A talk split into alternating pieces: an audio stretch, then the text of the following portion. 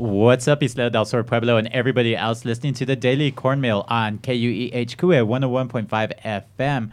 I am Chris Gomez, and I am coming to you from the Paketu Village. Today, I have a special episode of the Daily Cornmeal. I'm joined by four distinguished guests. November is Indigenous Peoples Month, so happy Indigenous Peoples Month to all my Native American people out there, um, especially those from the Pueblo of Isleta del Sur.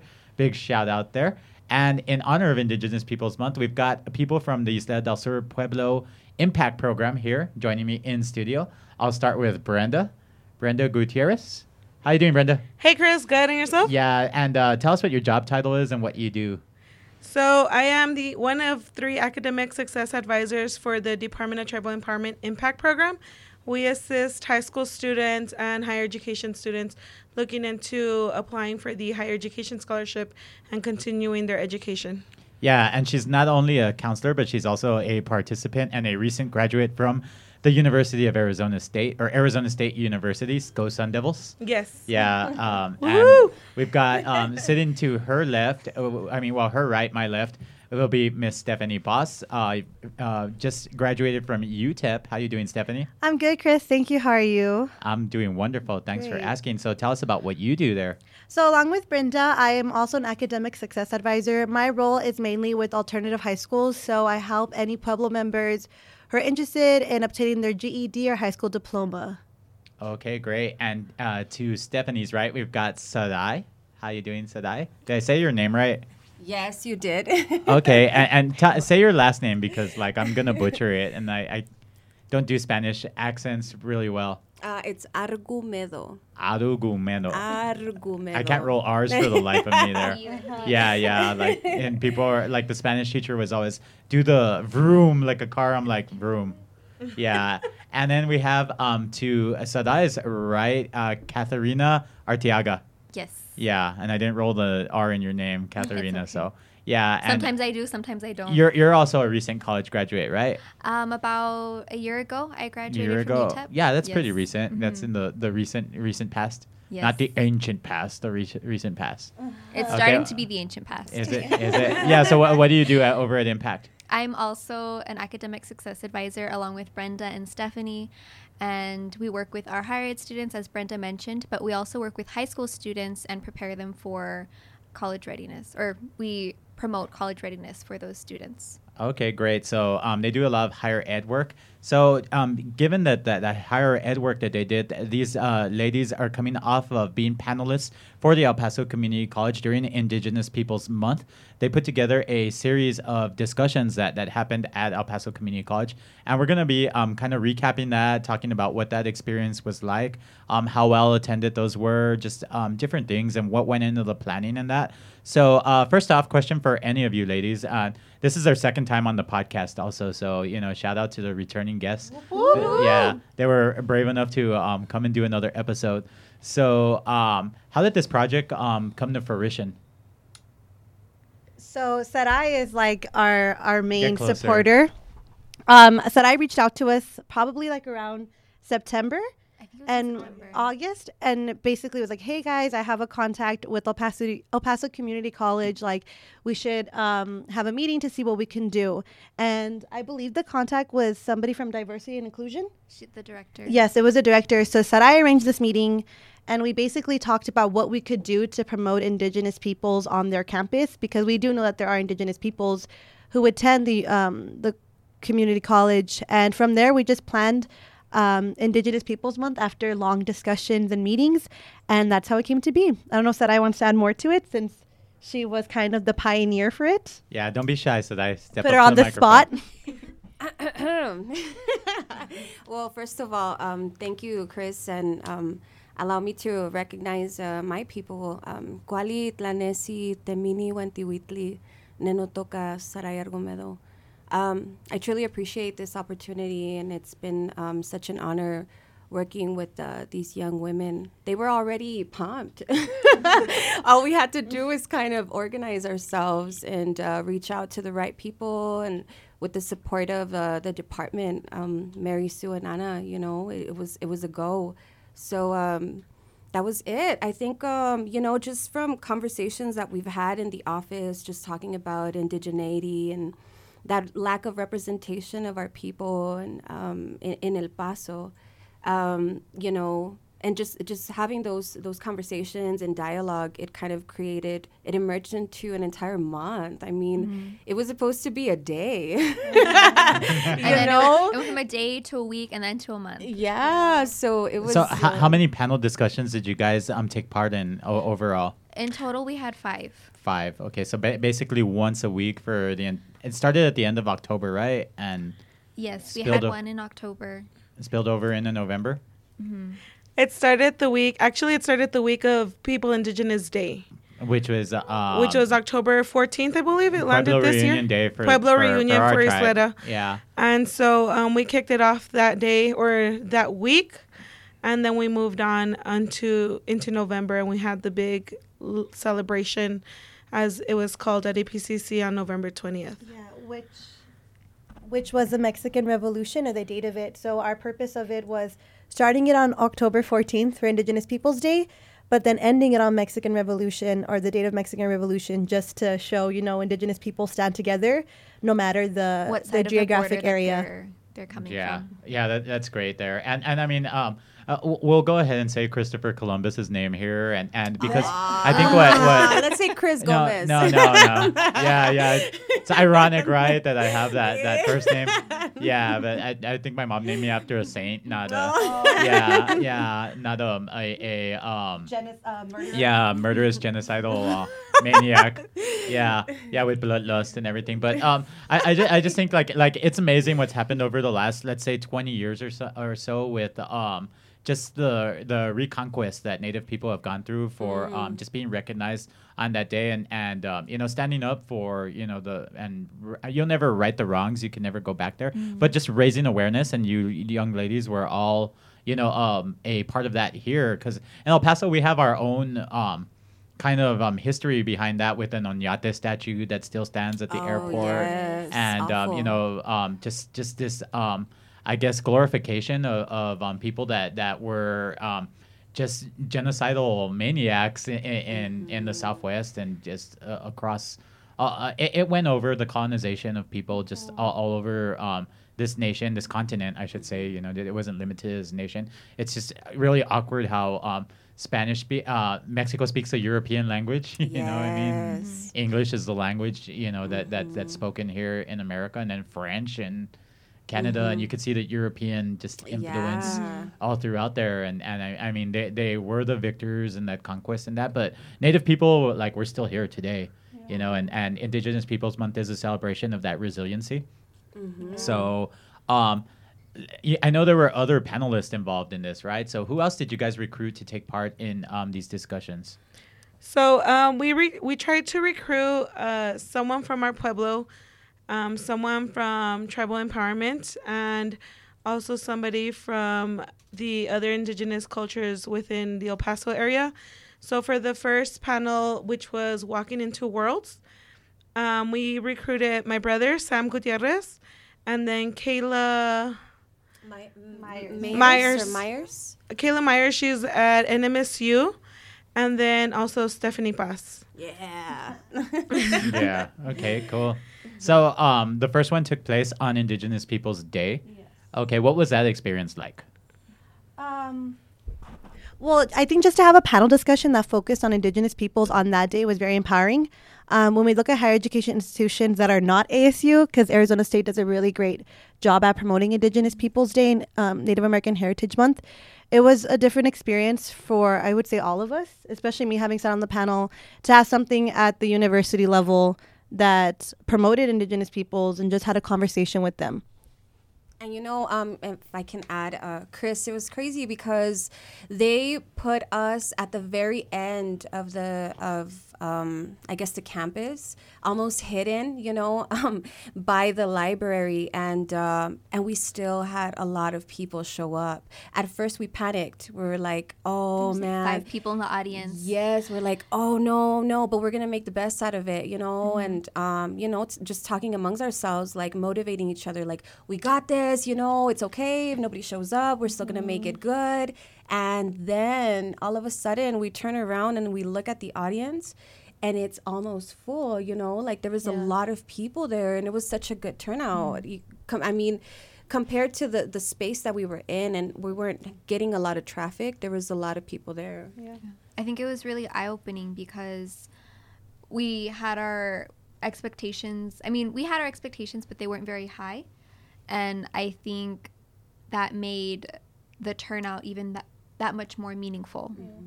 Yeah, absolutely. So, um, w- w- walk me through the semantics of like what one of those sessions was like. Oh, did it start just um, with Q and A? Was there some kind of presentation that you guys put together first? H- how did it work? So we started off with the blessing, as usual. In our pueblo, we know that everything starts off with the blessing, whether that's a meeting before you're going to eat. So Councilman Gomez um, started off with the with the prayer, and then Saray was awesome enough to also give her blessing um, in her in her culture. So we had already prepared questions for the panelists. One of us who wasn't on the panel was the moderator. So for that one, Katherina was a moderator, asked questions, and then of course, to our surprise too, we had a lot of people ask questions afterwards. Yeah. What kind of questions do like people ask? Is it students or more like like professors or a little bit Ministry. combination? It's a of both? mix of both. Yeah. I know for that particular um, panel, one of the, I think she was a professor there, and she asked, what can the university do to promote more awareness Mm-hmm. um, and just promote more inclusivity as well? Yeah. What was the answer for that? I, I'd like to know. Having more panels, Yeah. um, having more events that included different cultures, different backgrounds, um, and also just being more open minded when you're working with different people.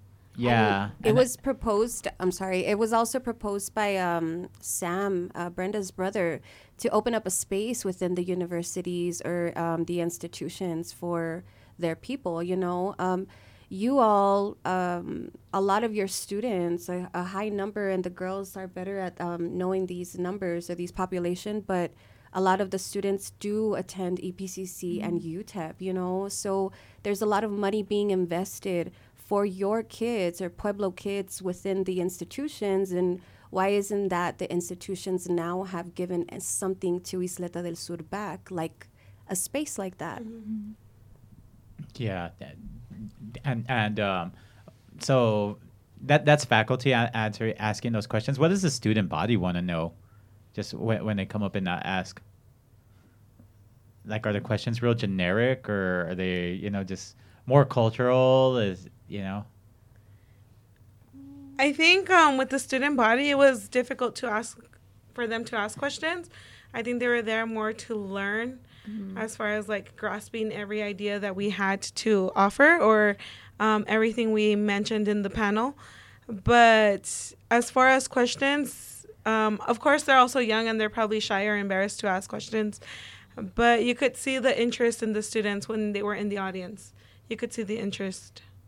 Yeah, that, that that's good. And did you did you come across like maybe any other native students that were in the audience that you know maybe they they attended the discussion and that that was just something I, I- think maybe good for like if I was a student at a university and just a Native American on an island by myself and you know saw saw uh, you know that that there's this discussion going on I'd, I'd probably go and check it out and then you know maybe if I didn't have the courage to go up to you at first I'm sure people came up to you after like hey by the way I'm you know Tahoda Odom or you know I'm from here or from did you get a lot of that I know we had quite a few of our students attend as well. So we'd, if we were the moderator, the panelist, we'd look into the audience and we'd recognize some of our students. Definitely.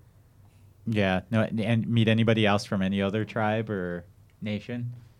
So Saray has an awesome network of friends who are also indigenous, and one of her friends, Claudia, attended, um, and she's from Peru. So it was interesting to you know, um, although we might not be from the same region, there's still a lot of similarities when it comes to indigenous peoples Yeah. and difficulties they faced or are currently facing. So that's somebody we had the opportunity to meet as an audience member, but also as a peer of um, somebody from our very own um, department, which is Saray.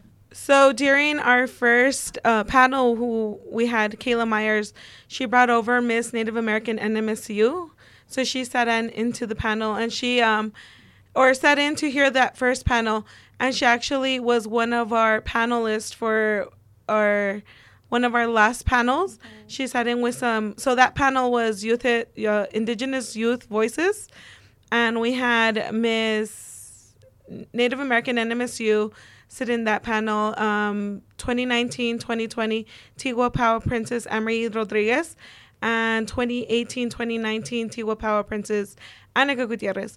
So uh, when we were asking the questions, Miss NMSU was just kind of like so me considering NMSU seeing it being in New Mexico and still being very populated by Pueblo or Native American people um, on the campus, she still sees the lack of indigenous culture on the campus. So it was very interesting to learn from her when she was on the panel stating that um, she's one of the very few in the business college to be Native American and be going through that whole program. So it was just interesting to learn. Yeah, and I, I remember I back when I was on tribal council, I went to the groundbreaking for their Native American Student Center, and uh, God, this that had to have been in maybe 2009, 2010. Yeah. And um, you know, I went back with my son later on um, this past year because he, he's transferring out there to New Mexico State, and um, the people at the center were talking about how much their funding had been cut. You know the, that they don't really do a lot for the native students, and like as much as they used to. Yeah. just cause, and and the center's just kind of there, but then they had to open the center to the general public, so it's really not not even their own Oh, space anymore man. you know so um i mean i mean to each his own it's good to open the center up to the general public because you know that, that that's the way you get them to learn but i i just think um native people just kind of get um, lost in the regular population and and um, when you're a minority within a minority um, population i think that tends to happen. Because i know like one of my complaints is just that um, being a utep student they, they focus so much on hispanics and first generation students and that that you know they kind of leave all these other populations out and you've got i don't know not just um, the native american uh, population but you've got an african american um, population that goes to utep with their own story and um, you know you've got military people that come in and, and you know they're their own demographic there but um, you know their marketing campaign for that university has just been Hispanic. You know, uh, um, that's what they market to. But I'm, I'm looking at the ACS um, demographic and the housing estimates from the 2018 um, American Community Survey, right? And I'm looking at El Paso, and right now total population 840,000, so close to a million people. You know, um, and um, it says three 3,447 um, American Indians in, in that population. So that makes up 0.4 percent of the population here.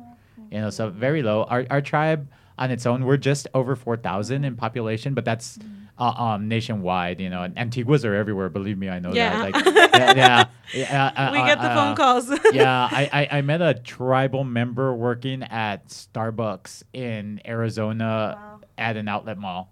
Like, you know, that had just that that yeah, that you know, she saw a tattoo of a kachina that I have on myself and she's all like uh, um, you know, i are, are you Native American? Yeah, and uh, um, you know, my answer is yeah.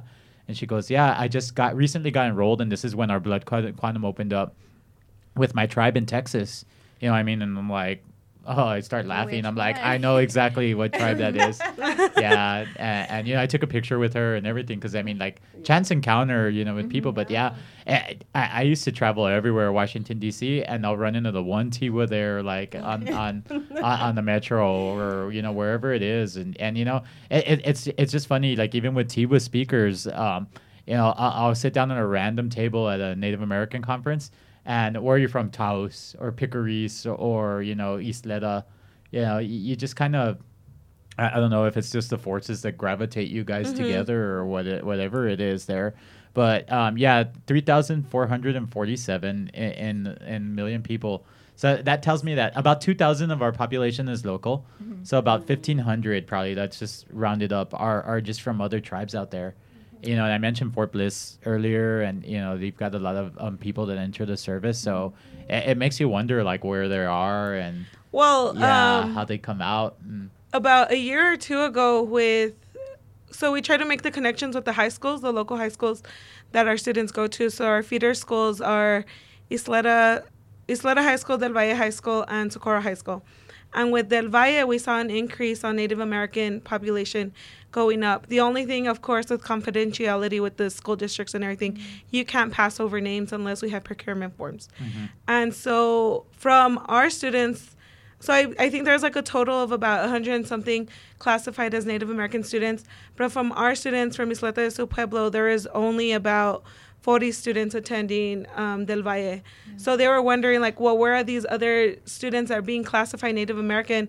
How are they classifying themselves and all that? So they're just asking us how they would be able to, uh, how they would be able to figure it out. But we were just, um, or like we, we we can provide information for our group, but other than that, there's like not much we can communicate as far as we don't have names or we don't have their backgrounds either. Yeah, yeah, most definitely. But they- they- they're out there, and I mean, I think like the tribe could benefit just from bringing them into like the fold. I know um, for a long time, like our health center wasn't open to uh, um, other Native Americans, and now it is. So you know, you, you're, you're starting to see them out there more. I, I went to a graduation at El Dorado High School, and there there was um, another girl dressed in her regalia. So and she wasn't from our tribe or on our list or anything. So yeah, you know that was nice, and turned out she was Navajo you know? So uh, um yeah um they're out there like um my um grandparents caretakers in Navajo also so you know Oh, the, the one awesome. that that oh watches that yeah uh, my family jokes around we applied Indian preference in the hiring of the the caretaker there so yeah. Um yeah but um you know it's it's nice to see because uh, you know 3400 in the population uh, of a million there and you've got like so many that are going to college and everything you're going to be a minority there right so it, it's highly unlikely that the administration's going to go out looking for a specific minority group. So it kind of becomes up to the students at that point to you know take charge and form their own organizations and you know um, um, make their voices heard. And uh, um, the problem with student-led organizations is you might have this dynamic student, and once he or she is gone, like you know, like like you know, wh- um, We're it- actually encountering that right now. yeah, like you know, you guys are just coming out of UTEP and your respective universities there. Like once you're gone, that voice for Native American people kind of goes with it. So how do you get the um, the um, I guess upperclassmen to bring in that new freshmen into the fold? What are you guys kind of trying to do to get that going? So I know, and Stephanie, you can um, elaborate more on it, but I know we've been working with, or we tried working with Arise um, from UTEP, and so one thing that has their their president for the organization has changed, and trying to communicate with the new president was a little difficult. Um, and then providing the information like, hey, encourage your um, other representatives from your organization to attend these uh, events that we're ho- hosting with an um, EPCC. So that's a little difficult to communicate with the new organizational change that's going on. But we also reach out to their um, Advisor. advisor, so the one whoever is in charge of overseeing the whole organization. So right now it's with Dr. Ch- Shepard. Mm-hmm. So, ARISE stands for Academic Revival of Indigenous Studies in Education. And they've been at UTEP for quite a while now. And there was somebody who was a really active member, and she was the president of the organization. And when I was at UTEP, we worked closely together um, in student government. But I feel like ever since she left, exactly what you're saying, the people there who have a really strong voice and are passionate and advocate for them, when they leave, it's kind of hard to pick off on that advocacy if you don't have somebody as passionate. So as Brenda mentioned, that's something we're running into is just um, that um, communication, that relationship with them.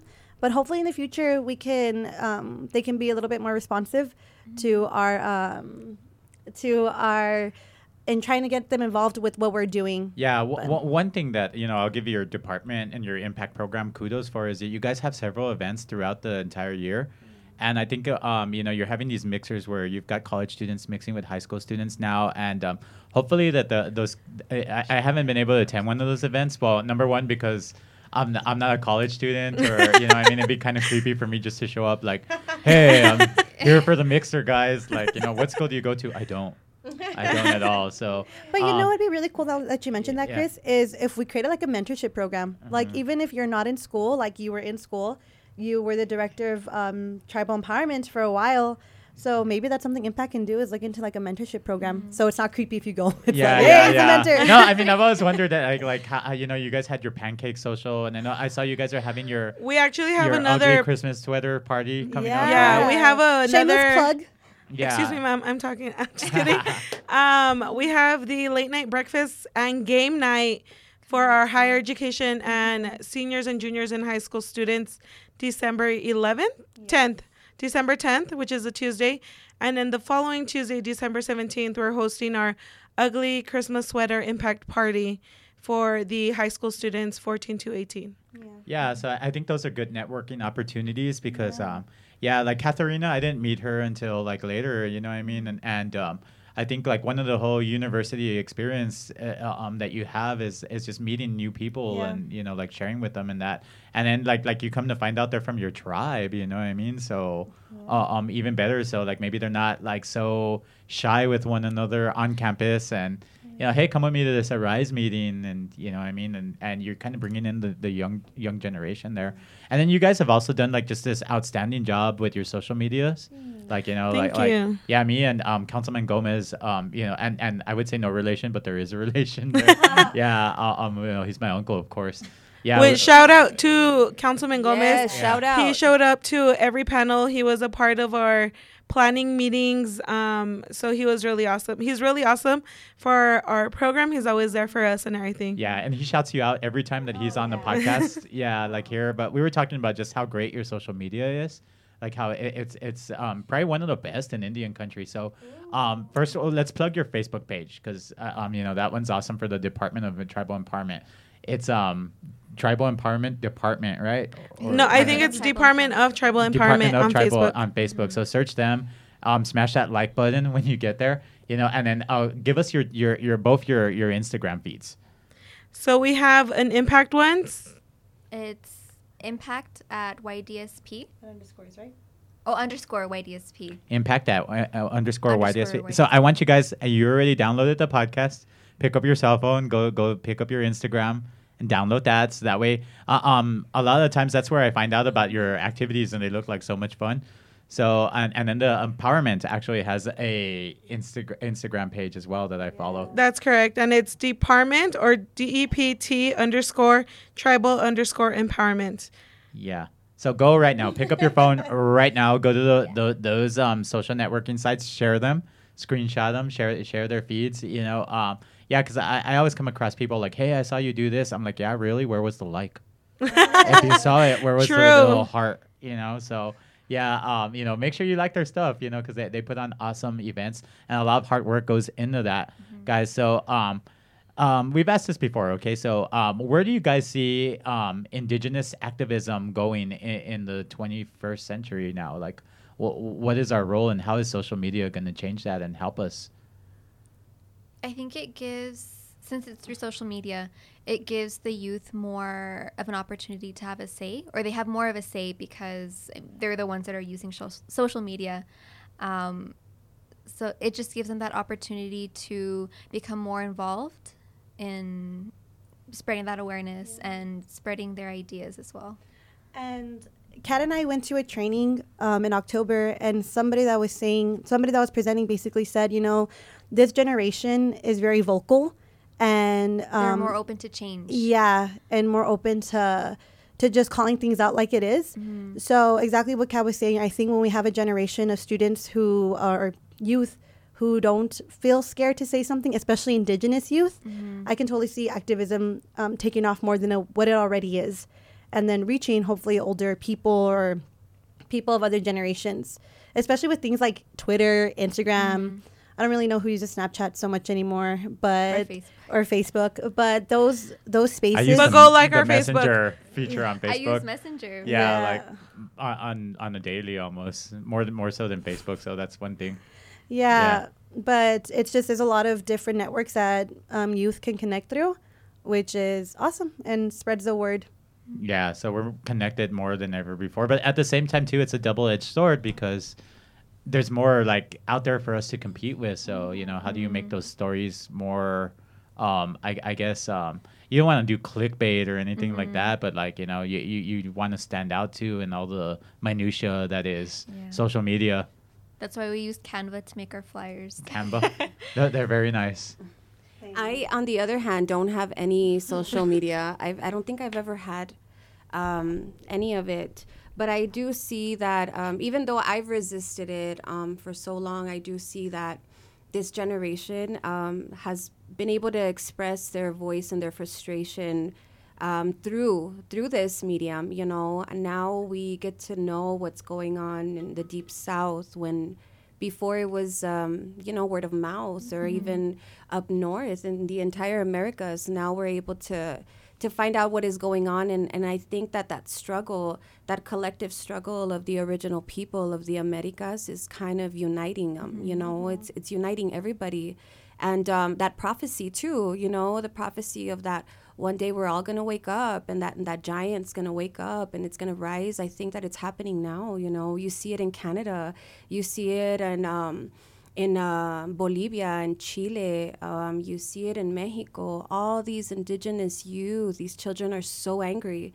You know, they're that generation that wants that change and, and is very vocal at, at such a young age, you know, um, just by, by having that connection to the land and the surroundings and seeing, they're, they're now speaking on it. And I think that that's really beautiful. And, and it's, it's the, the start of this union, this, this greater union.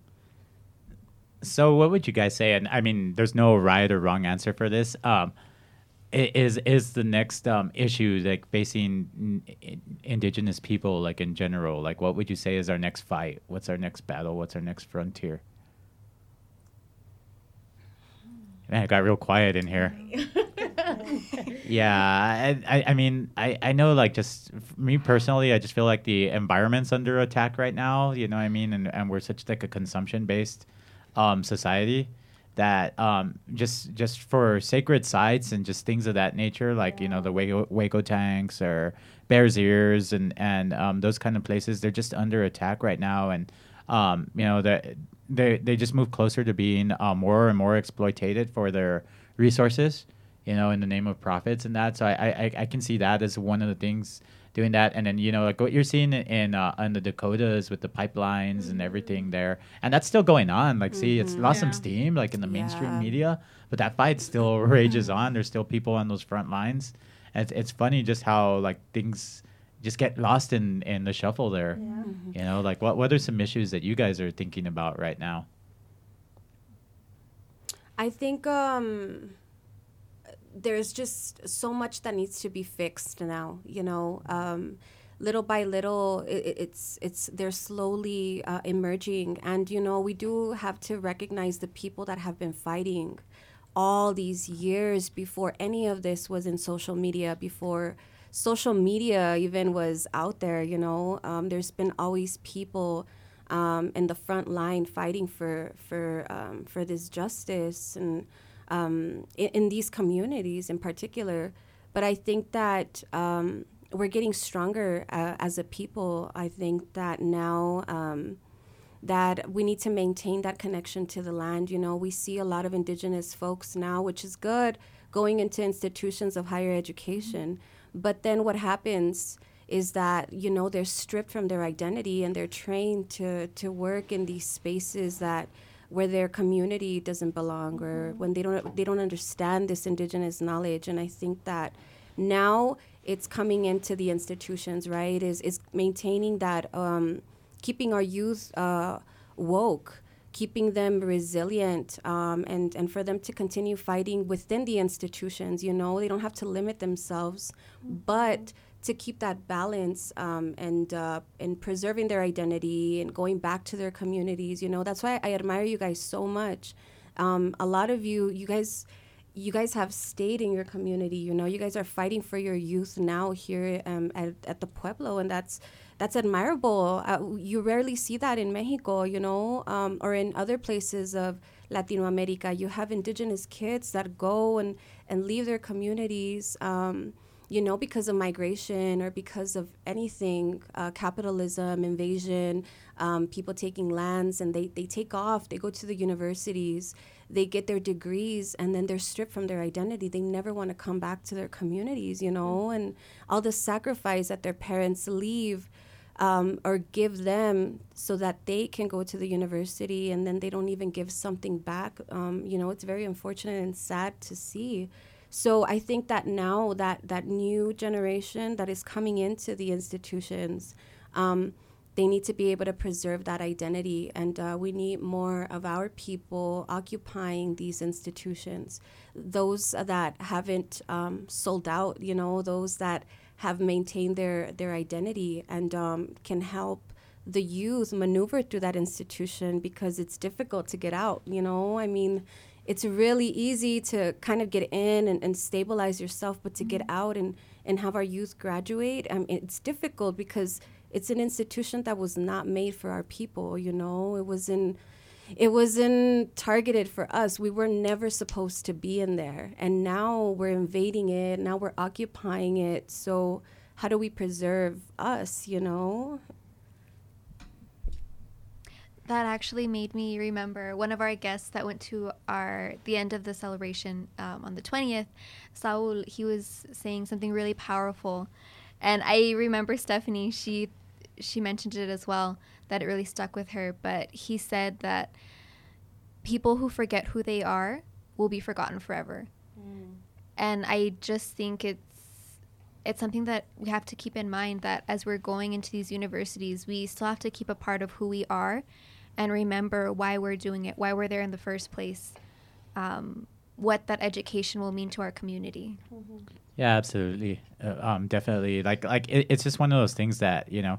Y- you need to take that education and, and layer it on top of what you already are. It's just mm-hmm. another layer to you know your being and uh, um that and um, you know, you you gotta understand that you want you want people to look up to you in your community and not resent you for it. Mm. You know, and, and, and just by staying true to your culture and your traditions and being humble to you know um, the leaders and and you know like like uh, whether it's um, elders or whether it's elected officials and I, I mean you just have to um, keep the sense of humility about you. You know what I mean? Like and, and they'll they'll recognize your accomplishments and what you're able to, to, to do on your own. You don't need to like state them. Mm-hmm. You know, uh, um, they're they're out there and just be a genuine person and mm-hmm. you know be who you are, who you were before you walked in there. Mm. I think is just the, the ultimate answer. And now now you're you're you're just um, you know armed now. You know, you went there. It's it's almost like taking a uh, concealed handgun course or something, but you're armed with more knowledge and more more more understanding, like Saray was saying, of how institutions operate and. Mm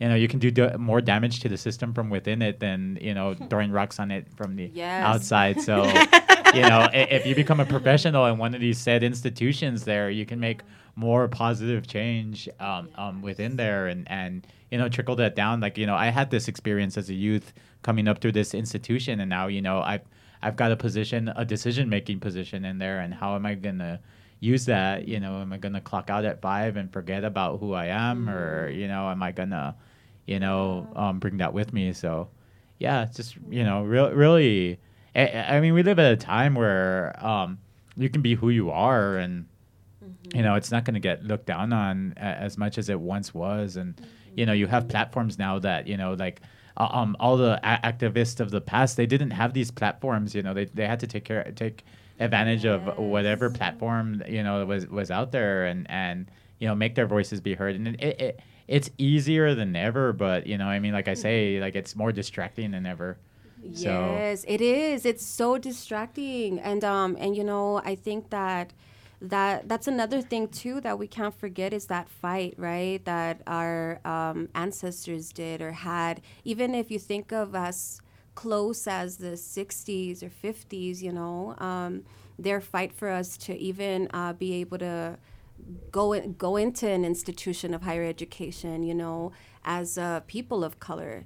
It was uh, it was difficult, you know, and um, but I think that that there there's something missing there too, you know, is to have that balance. Like yes, social media, but also you know I, I sometimes feel and and maybe I'm talking because I'm I'm an outsider to social media. I just see it from the outside mm-hmm. that you know sometimes it's just uh, people expressing themselves, but when it comes to actions, there, there's a lack of it. And I don't know, maybe the girls can um, will disagree, but um, you know, I think that there also needs to be that balance of action and, and um, you know, have that presence mm-hmm. and be able to, you know, um, walk what you what you talk, no, or what mm-hmm. you type, yeah. or what you hashtag, you know.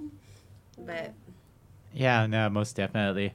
So, um, w- what do you see for next next go around with um, are, are these discussions that that you're having going going to be something that happens annually now, or you think they'll happen throughout the year? Where where do you see th- this the going? goal. So our goal is to at least still host in People Indigenous Month next year um, with El Paso Community College uh, Inclusion and Diversity Program. We also have partnered with Student Campus Life to host the Native American celebration, um, which ended November 20th. But our goal is to also have different days throughout um, the semesters, not just one entire month, but uh, different days throughout the semesters to be able to bring more representation onto campus so that it won't just be necessarily for Native American Heritage Month or People Indigenous Day. Our goal is to host more events. Um, I know March 5th is Indigenous, oh no, Murdered and Missing Indigenous Women's Day.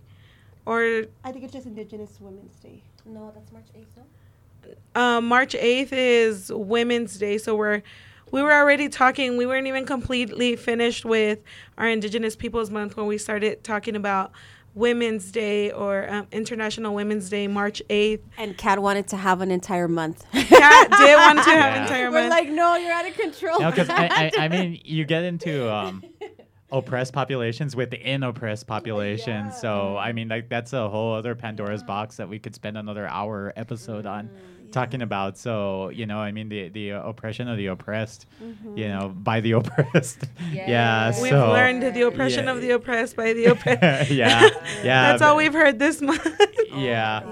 And how do you not become it, right? Yeah. Usually you have this um, population of folks that are now um, have these titles that were oppressed, but now they're they're wearing the suit of the oppressor. So how do you break that, right? How do you um, I guess create or help youth not do that and break those that cycle of now the oppressed is becoming the oppressor. Yeah. So uh, that's crazy. Yeah, and I I mean, I, I- I think it's it's.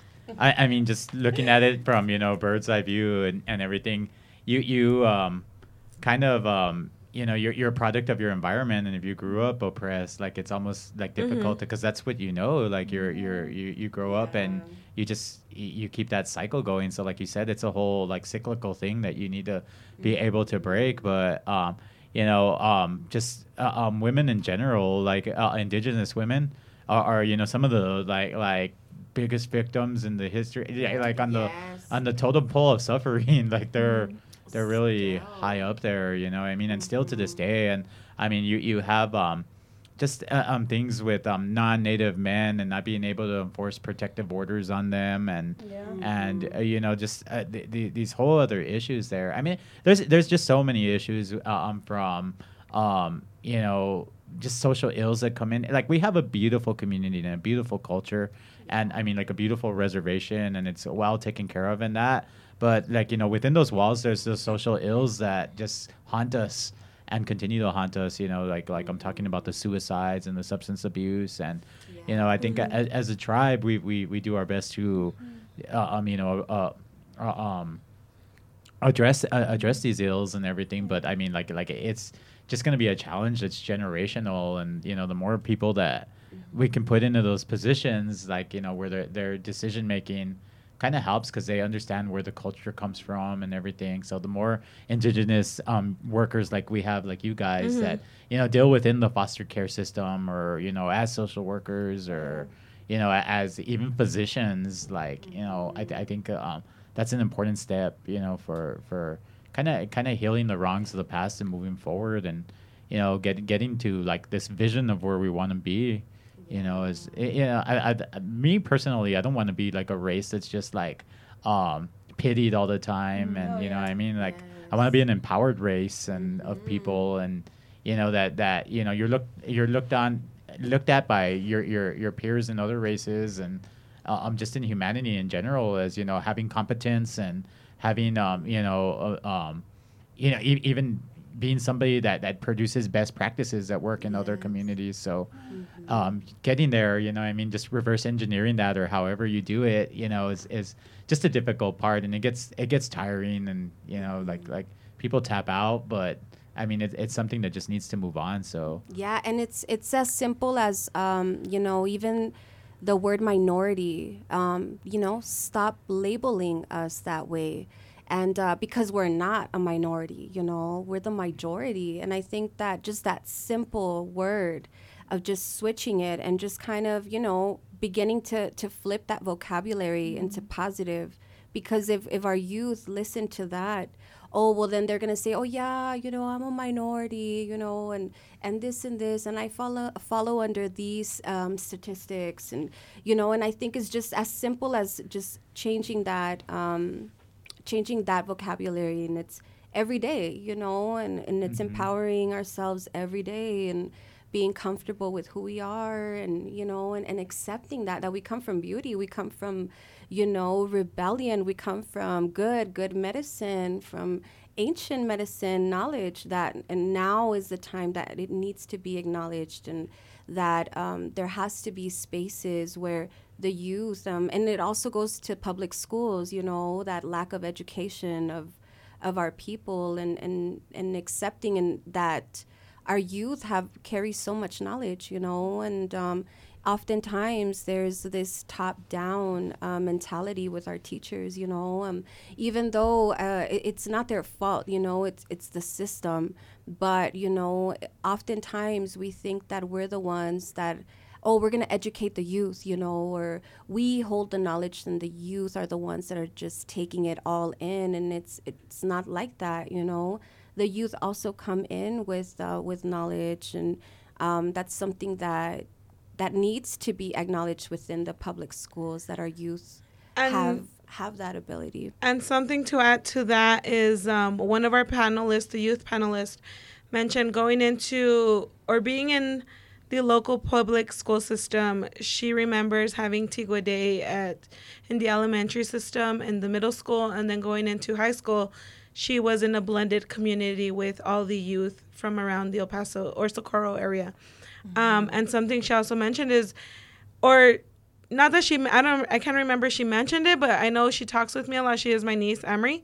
Uh, she's always talking about how her teacher discussed this or her teacher discussed that, and how she corrects the problem as far as talking about Native Americans. And so when she corrects the problem or corrects the information, her teacher looks at her and says, Well, you don't look Native, or students will right away criticize you don't look native. How do you know this? Or how are you learning this? and stuff like that. So it's also um, the judgment that the students are getting. Like if you're trying to correct or give the information so that you're aware of the proper information it's the educators also coming in being judgmental about how the person looks and how some i guess stereotyping and mm. how one person is supposed to look native american Yeah. And it's sad because it's not just at like the secondary education level; it happens in the college level too. Mm-hmm. We've encountered some issues with university administrators or faculty that kind of, not even kind of, lack the knowledge of the community here of Isleta del Sur Pueblo,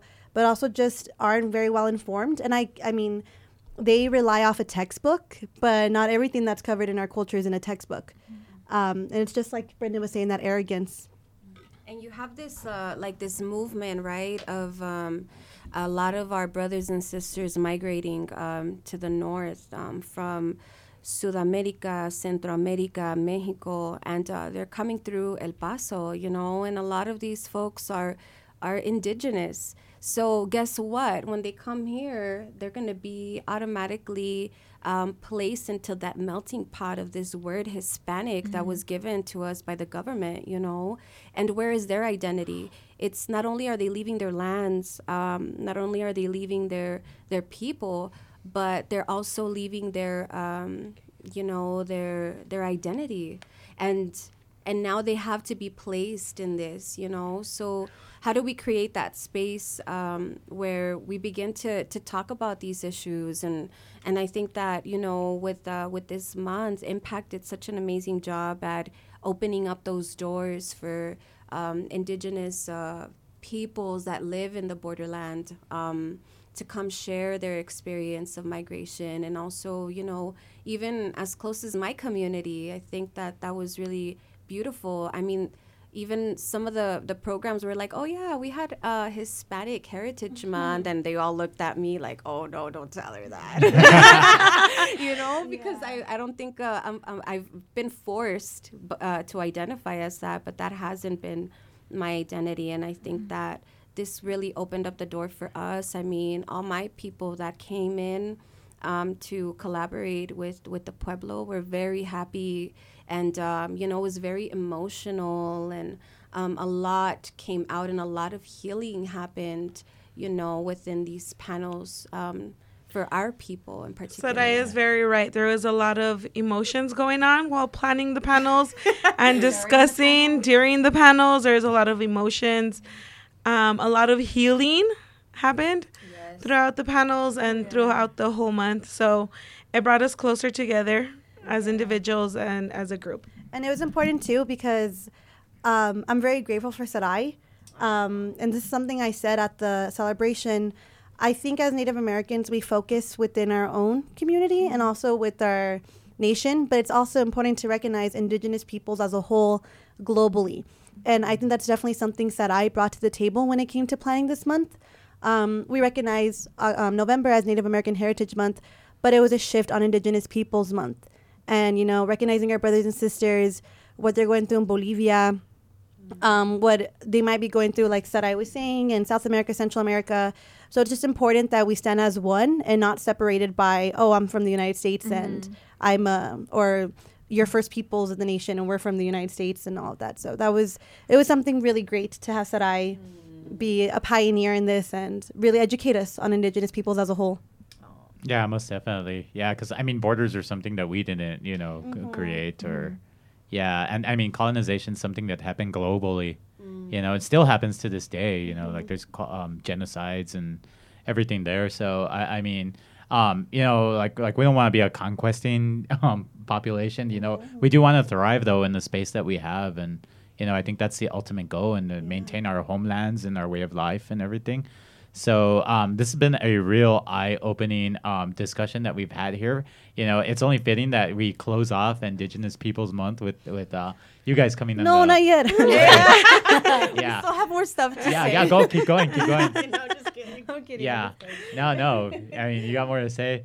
So, um, yeah. So, okay, the panels are over. So, what's the next step? Sorry, really quick. I just want to say something about the panels. Um, I think it was a very humbling experience for all of us.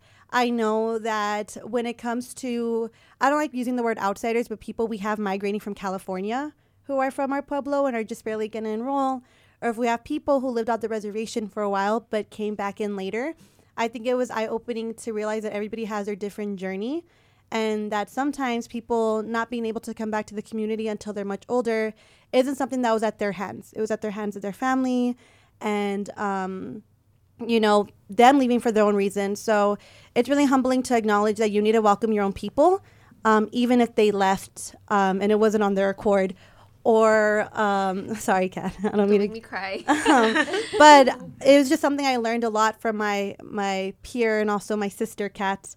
And I just think that's a lesson that should go for all of our Pueblo community to welcome everyone with open arms and not judge them um, if they're barely coming back to the community years later, because everybody has their own story.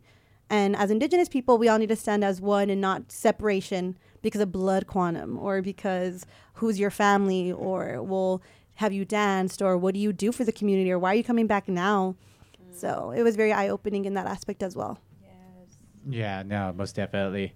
Yeah, I, I, I mean, um, you know, we, we I read you guys the numbers and I mean like what they were and you know less than less not a percentage and if we have that kind of division from within, you know what I mean? Like like it, we we've got we we take an, uh, enough from the outside, you know. Um, uh, you know, we were attacked. You know, basically like you know a matriarch of our our community was attacked. You know, your your ancestor.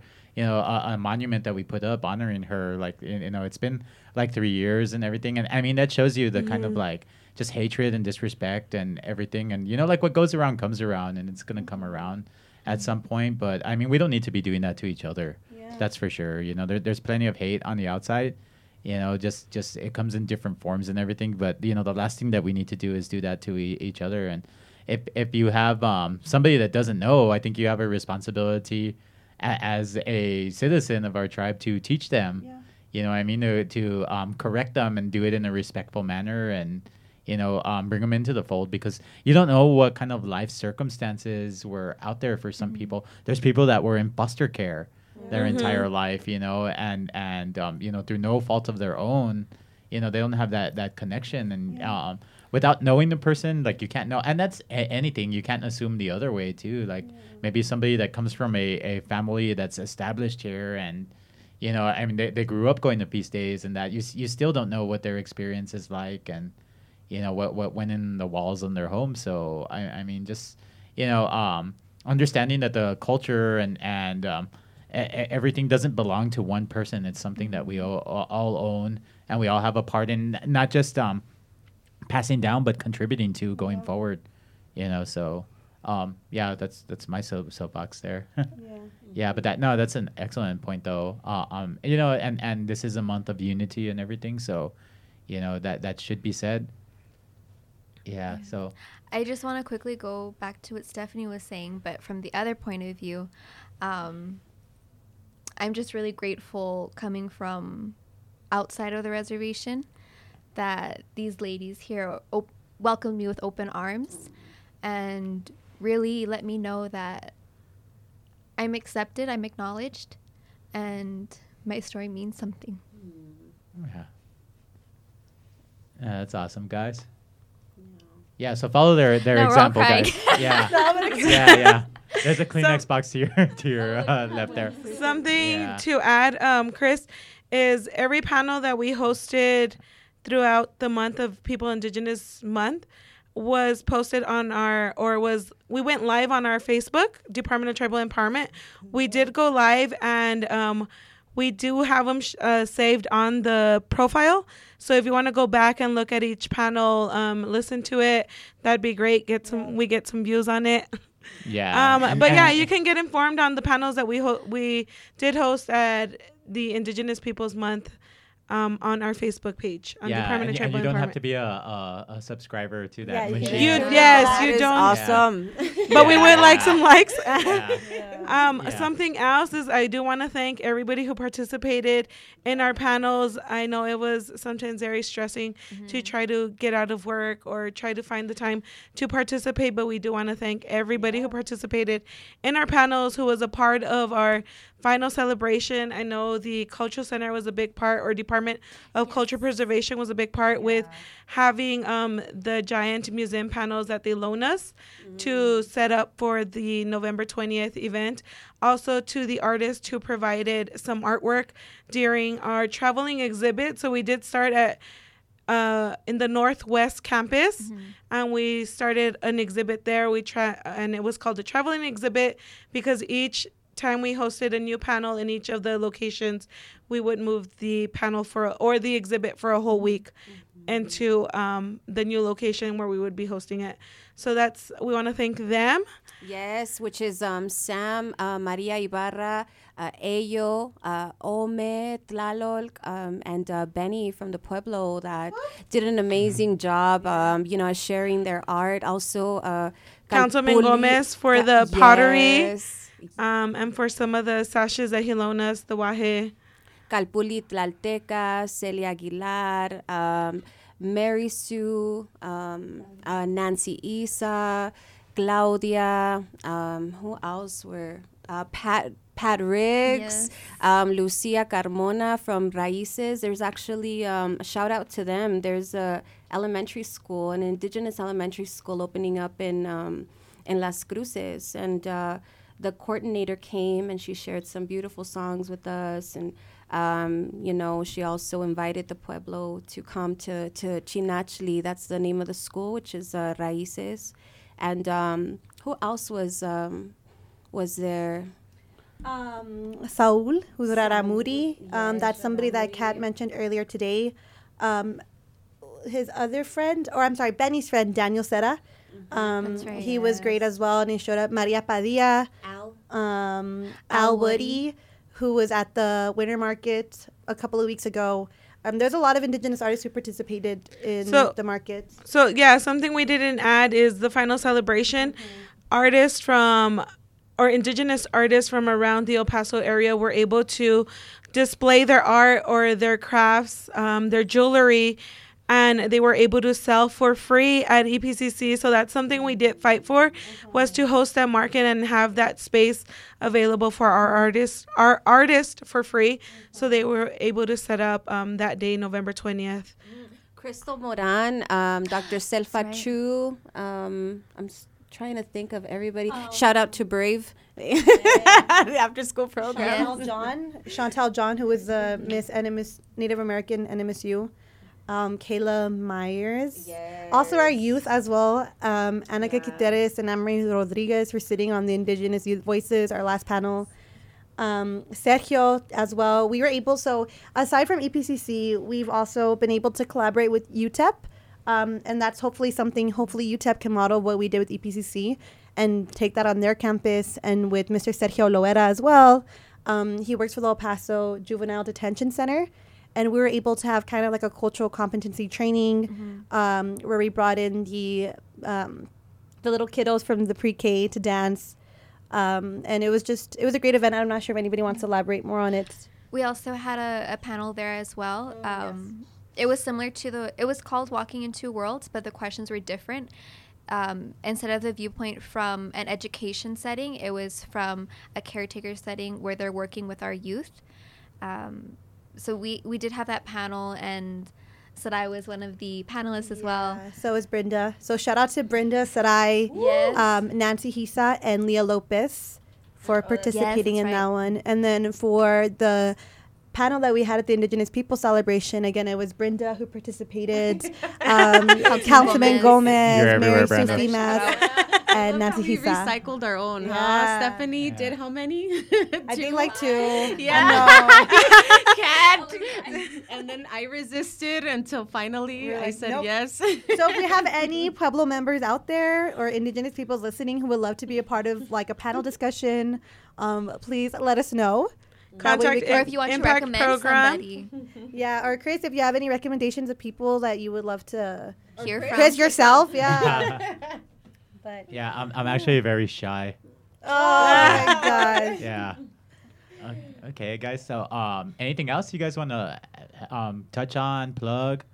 Don't forget about our game night slash late night uh, Yes. December 10th at around 6.30 p.m. 6:30 p.m. And then our Ugly Christmas Sweater Party at, on December 17th At at 6 6 p.m. as well. Okay, so for more information on those events, contact the Tribal Empowerment Department Yes. at 915-872-8648.